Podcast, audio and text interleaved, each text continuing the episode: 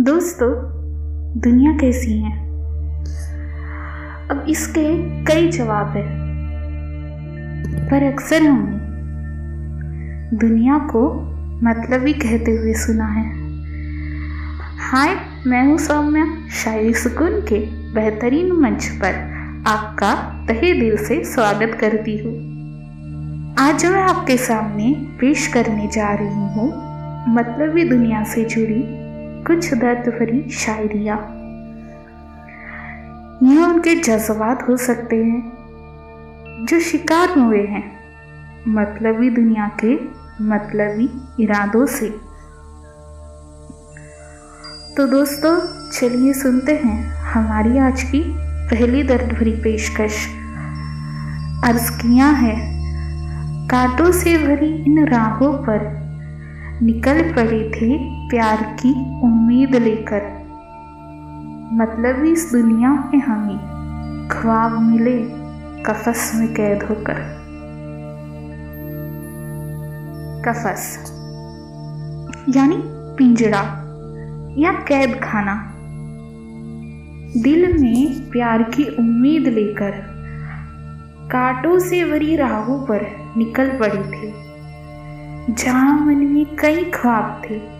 पर वो ख्वाब भी मतलब इस दुनिया में कैद खाने में कैद किए हुए थे।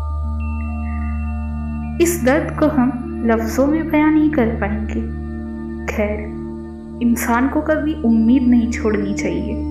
चलिए, अब सुनते हैं हमारी आज की दूसरी शायरी।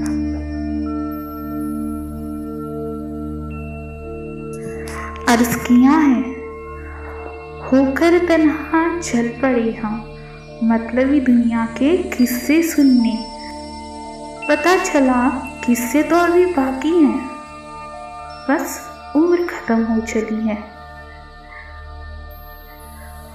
क्या नायाब शब्दों में दर्द को बया किया है? अकेले होकर चले दुनिया के किस्से सुनने।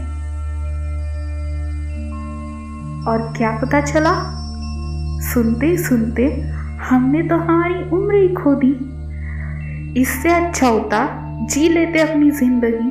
दोस्तों, याद रखना, बुराइयाँ बहुत होंगी।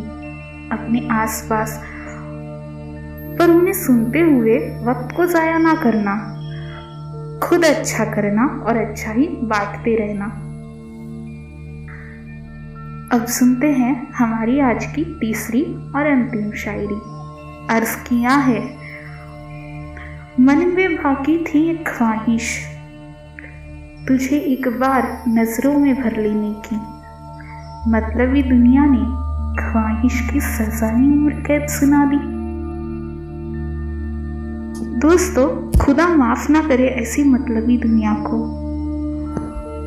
और ना किसी को मोहब्बत का ऐसा अंजाम भुगतना पड़े कि अपनी मोहब्बत को एक बार नज़रों से देखने की भी ख्वाहिश अधूरी छोड़नी पड़े।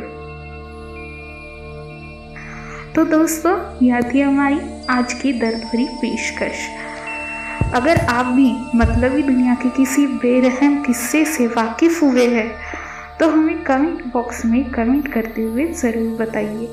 आप चाहो तो कमेंट के ज़रिए फेसबुक या वेबसाइट पर आपकी शायरियाँ भी शेयर कर सकते हैं। हमें इंतज़ार रहेगा आपकी कमेंट का।